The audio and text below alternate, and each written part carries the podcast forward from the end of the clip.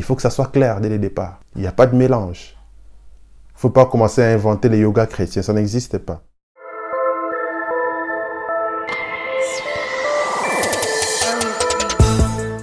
Bonjour, moi c'est Elie. Aujourd'hui, je vais vous parler de la méditation biblique.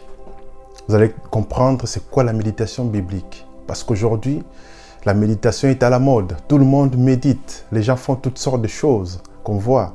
Mais est-ce que c'est correct par rapport à la pensée de Dieu? Est-ce que les chrétiens peuvent faire ces choses-là? Nous allons expliquer aujourd'hui quelles sont les méthodes et les outils pour faire la méditation biblique? Alors, avant de commencer, merci de vous abonner. Merci si vous n'êtes pas encore abonné, merci d'abonner, merci de partager à vos amis parce que c'est du bon contenu qui feront du bien à quelqu'un. Ça vous fera gagner du temps parce que nous partageons l'expérience. Parce que ça fait quand même plus de 20 ans que je suis chrétien et j'ai appris beaucoup de choses que je peux partager aux autres. Alors, sans plus tarder, nous allons commencer notre sujet du jour, la méditation biblique. Alors, ce qu'il faut savoir est que le mot méditer en hébreu, c'est le mot haga, ce qui veut dire, ça fait référence au chuchotement, à la pensée intérieure. Alors, euh, la rose le dictionnaire nous dit que le fait, le, la méditation, c'est une activité mentale qui vise à se soumettre à une longue et mûre réflexion. Donc par rapport à ces définitions, nous nous rendons compte que la, la, méditation, donc c'est vraiment la pensée intérieure, c'est passer du temps à réfléchir, à réfléchir, une longue et mûre réflexion. Donc c'est pas une courte réflexion, une longue et mûre réflexion. Donc ça veut dire que ça prend du temps. C'est pas du vite fait, ça prend du temps. Les prédicateurs les font régulièrement parce que pour prendre un message, à partir des textes bibliques et en faire un message, il faut beaucoup réfléchir, il faut beaucoup travailler, il faut beaucoup méditer. Et souvent, les chrétiens euh, ne le font pas parce que ben, ils, font juste la lecture de la Bible. La lecture, c'est bien, mais ça ne produit rien. Ce qui produit quelque chose, c'est la méditation. C'est par la méditation qu'on arrive à sortir la pensée de Dieu. C'est comme si quand tu as des ingrédients, si tu as juste des ingrédients du riz, ça ne sert à rien. On ne mange pas du, riz euh, en grains. Qu'est-ce qu'on fait? On cuisine le riz. On ne mange pas la farine comme ça en poudre. Qu'est-ce qu'on fait? On fait de la farine un gâteau. Et les gâteaux, on peut consommer. Et c'est la même chose. La parole de Dieu dans la Bible, comme ça, c'est du brut, c'est du logos. Qu'est-ce qu'il faut faire? Il faut méditer, il faut méditer, il faut prier pour recevoir les rèmes qui sortent de cette pensée. Et c'est les rèmes, c'est la parole que Dieu s'adresse, ce que Dieu te donne en ce moment-là. Et c'est la parole dont tu as besoin, cette parole qui produit la foi, justement. Parce que la vie chrétienne, c'est une vie où il faut la foi. Sans la foi, on ne peut pas recevoir des choses de la part de Dieu. Et comment est-ce que la foi se produit? C'est lorsque nous recevons la parole. La parole, la foi vient de ce qu'on entend. Et ce qu'on entend vient de la parole de Christ. La parole de Christ, c'est les rèmes. Les rèmes viennent lorsque nous méditons. Il faut méditer, chers chrétiens, il faut méditer il faut méditer. Et qu'est-ce qu'il faut méditer? Est-ce qu'il faut aller faire du yoga avec euh, les collègues Souvent à midi, euh, quand on va manger, on voit des collègues en train d'aller faire du yoga. Est-ce qu'on doit aller faire du yoga? Non. Ça, c'est autre chose. C'est devenu à la mode ces choses parce que le monde occidental a rejeté Dieu. Et les gens se rendent compte qu'intérieurement, ils sont vides. Ils ont besoin de spiritualité. L'homme est spirituel. L'homme a besoin de la spiritualité. Alors, ils se tournent vers des religions orientales qui sont basés sur la méditation, sur des choses très spirituelles. Ils ne sont pas trop dans, dans fais pas ci, fais pas ça. Ils sont très très libres et ça cartonne. Dans le monde entier, il y a beaucoup de yoga. Si vous allez sur Internet, ça parle de yoga, ça parle de méditation. Et même les chrétiens, ils se font ils risquent de se faire séduire dans ces choses-là parce que, oh non, c'est rien, on fait juste des exercices, on se tire, on reste calme. Oh, oh, ça c'est la porte, il hein. faut faire attention. Parce qu'après, il faut réciter des choses. Il faut réciter, parce que la méditation ne fait pas que ça, il faut réciter. Dans la Bible, je vais expliquer que lorsqu'on médite dans la Bible, à un moment, il faut réciter des choses, il faut dire des choses. Ce que tu lis là, tu dois les déclarer, ça doit sortir de ta bouche. Parce que la Bible dit quoi? Cette parole ne s'éloigne pas de ta bouche. Ça veut dire quoi? Tu, on lit avec la bouche ou on lit avec les yeux? On lit avec les yeux, bien sûr, mais ça doit sortir de la bouche. Ça veut dire que tu ne vas pas lire silencieusement. À un moment, il faut que ça sorte. À un moment, il faut chichoter la parole. À un moment, il faut murmurer la parole un moment, il faut dire la parole. Un moment, il faut réciter cette parole. Et les gens qui font du yoga, justement, on leur donne des, des mantras à réciter. Et ça, ce sont des invocations. Ce sont des choses occultes. Il faut faire très attention. Chers chrétiens, il ne faut pas pratiquer ces choses-là. Nous, nous méditons la parole de Dieu. Nous récitons la parole de Dieu. Nous réfléchissons sur la parole de Dieu. Nous passons de mûres réflexions par rapport à la parole de Dieu. Il faut que ça soit clair. Il n'y a pas de mélange là-dessus. Vous pouvez me dire c'est juste des exercices, oh vous êtes trop spirituel. Non, non, non. Il n'y a pas de séparation. Il n'y a pas de rapport entre ténèbres et lumière. Le yoga, c'est du ténèbre. Nous, on est des enfants de lumière. Il faut que ça soit clair dès le départ. Il n'y a pas de mélange. Il ne faut pas commencer à inventer les yoga chrétiens. Ça n'existe pas. Ah oui, parce que les gens suivent la mode. Après, on va dire, oh, c'est du yoga chrétien. Non, non, non, ça n'existe pas. Satan ne peut pas devenir gentil d'un coup. S'il est gentil, ça veut dire qu'il y a un piège derrière, parce qu'il est rusé. Faites attention, chers chrétiens, chers enfants de Dieu.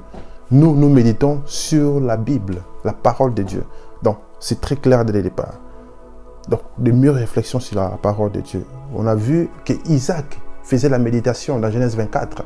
On voit Isaac en train de méditer. En train de méditer, en train de méditer. Isaac, c'était un homme spirituel. On ne parle pas beaucoup d'Isaac dans la Bible, mais c'était un homme très spirituel. Quand vous regardez son parcours, c'était un homme de méditation, un homme très spirituel, un homme qui pouvait rester dans un lieu d'adversité, en plein désert, à Guérard, pendant la crise. Son père avait fui en Égypte. Lui, il est resté à Guérard.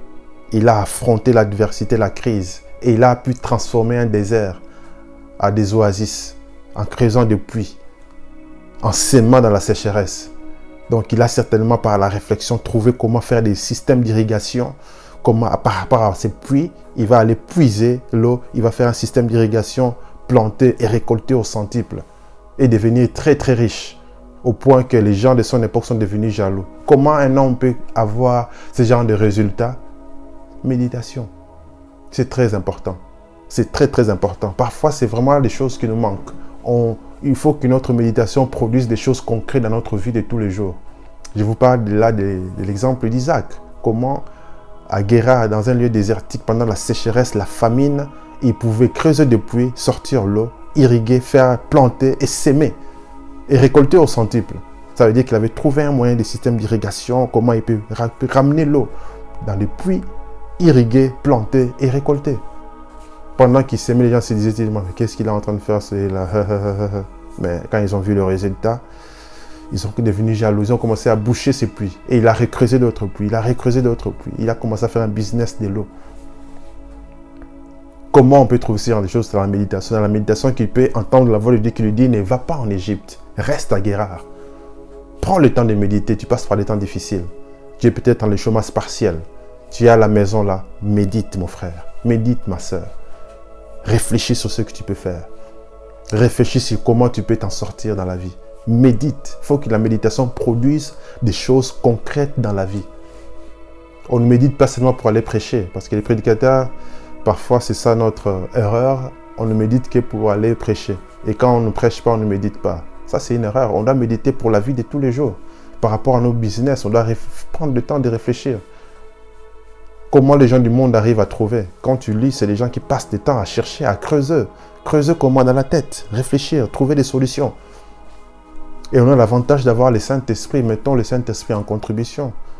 Et trouvons des choses qui nous aideront à avancer. Dans nos églises, dans nos familles, dans nos vies. Il faut méditer.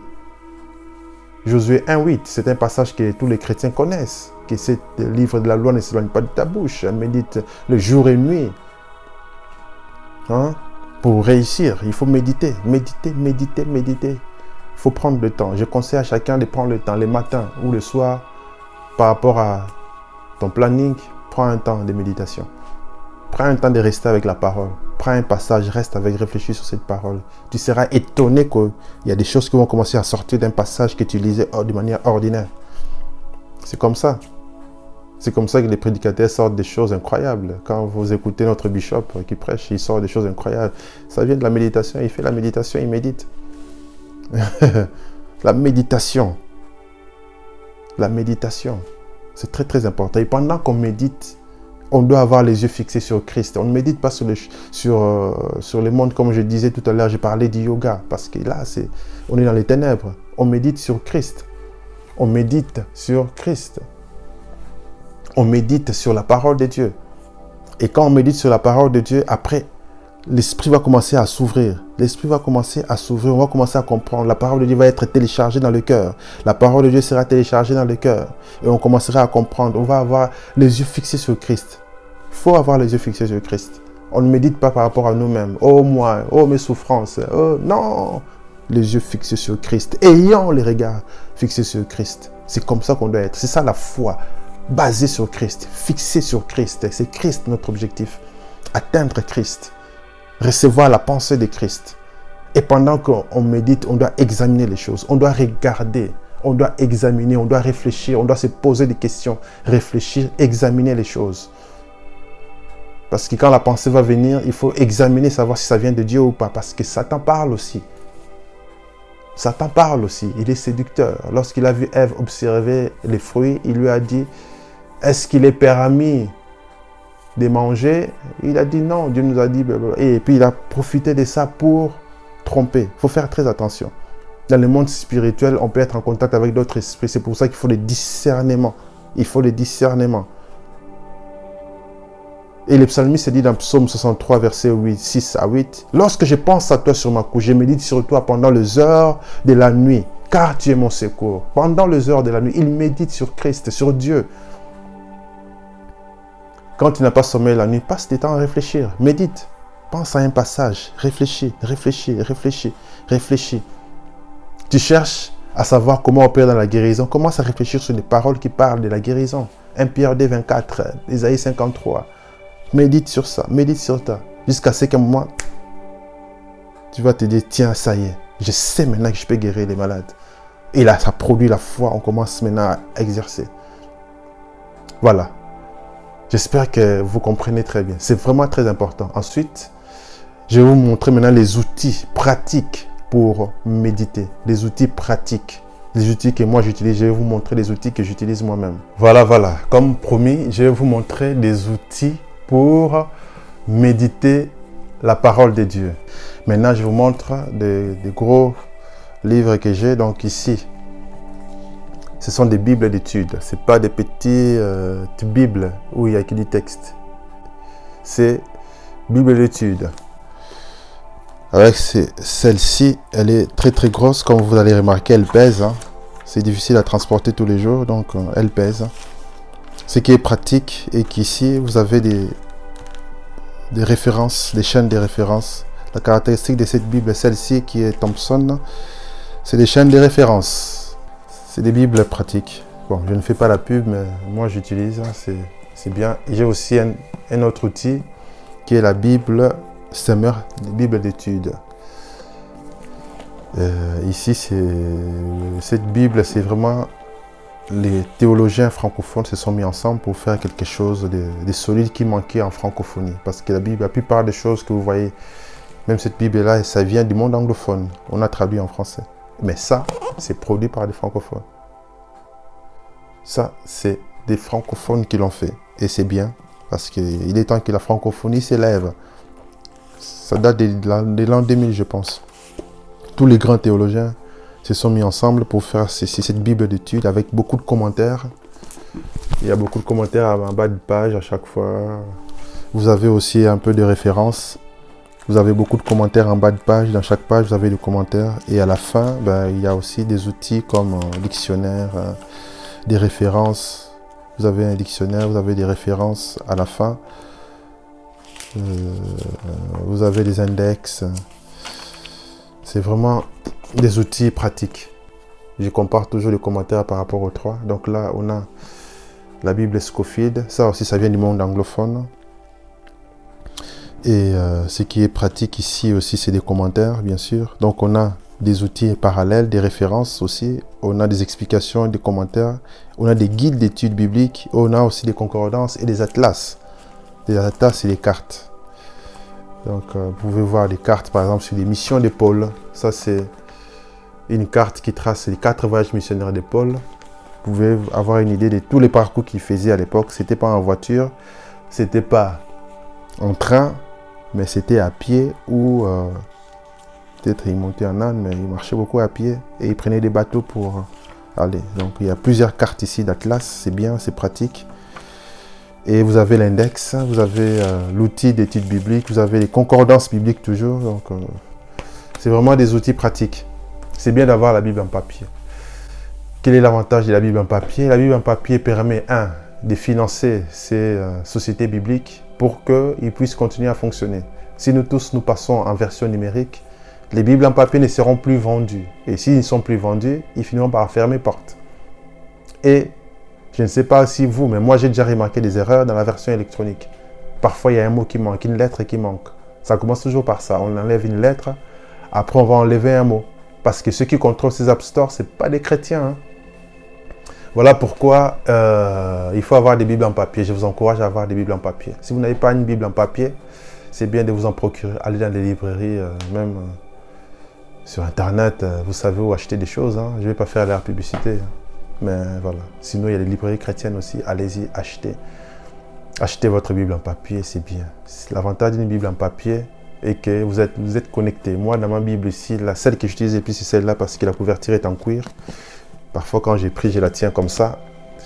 Et, euh, on est en intimité. Voilà. ça fait longtemps que je l'ai, mais elle n'est toujours pas abîmée. Elle est toujours propre et solide parce que ben, j'utilise tout le temps et euh, elle est très solide. Couverture en cuir. Elle a coûté cher, mais ça vaut la peine. Euh, voilà. Il faut l'avoir. Une Bible en papier, c'est bien. Voilà, voilà ce que j'avais à vous montrer comme outil pour méditer. Alors, il faut méditer. Il faut prier, méditer la parole. C'est vraiment important.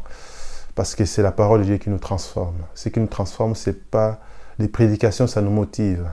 Ça nous donne, ça nous booste. Mais les enseignements, la méditation, ça nous transforme de l'intérieur.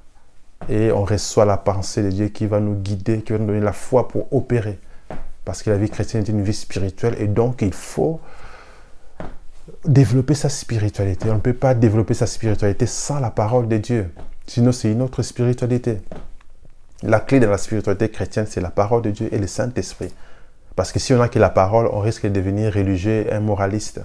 Or, nous, ce n'est pas la morale, nous, c'est l'esprit. La parole est esprit et vie. Et il faut le Saint-Esprit et la parole. Les deux outils ensemble, on va aller loin.